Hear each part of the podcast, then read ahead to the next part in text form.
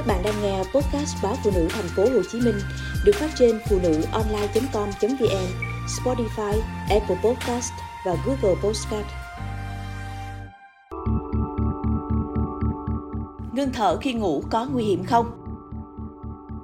Ngưng thở khi ngủ xảy ra ở mọi người, ghi nhận nhiều ở những người thừa cân, béo phì, vòng cổ to, người hay uống rượu, chất kích thích, thuốc ngủ, thuốc giảm đau vân vân và cả những người mắc các bệnh lý nền, bệnh mạng tính.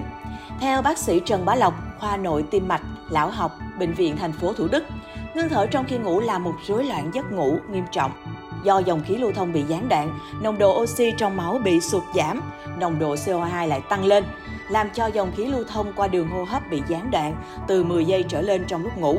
Ước tính có khoảng 25% người trưởng thành có nguy cơ bị ngưng thở khi ngủ. Ngưng thở khi ngủ có 3 dạng, thể tắc nghẽn, thể trung ương và thể hỗn hợp. Phổ biến nhất là thể tắc nghẽn. Điều này làm cho người bệnh thường xuyên bị thức giấc giữa đêm, gây buồn ngủ nhiều vào ban ngày.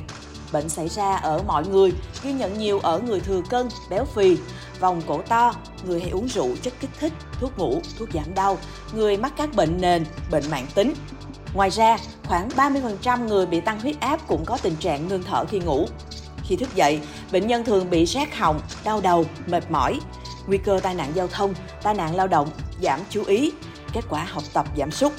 Nếu để lâu, người bệnh có thể bị rối loạn chuyển hóa, rối loạn hệ thần kinh thực vật, tăng huyết áp, tăng đường huyết, sơ vữa mạch máu, tăng nguy cơ đột quỵ, rung nhĩ vân vân.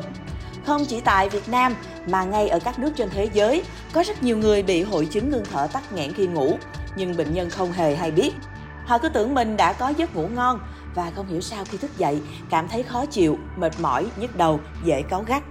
Nếu không được phát hiện và điều trị kịp thời, ngưng thở khi ngủ có thể gây ra nhiều biến chứng nặng nề lên đường hô hấp, tim mạch, thậm chí có thể gây tử vong trong khi ngủ. Ngưng thở khi ngủ phần lớn do rối loạn trung tâm thần kinh trung ương. Bệnh xảy ra ở mọi lứa tuổi. Với người trẻ dưới 30 tuổi thì có tới 40% nam giới và 20% nữ giới có những vấn đề về giấc ngủ.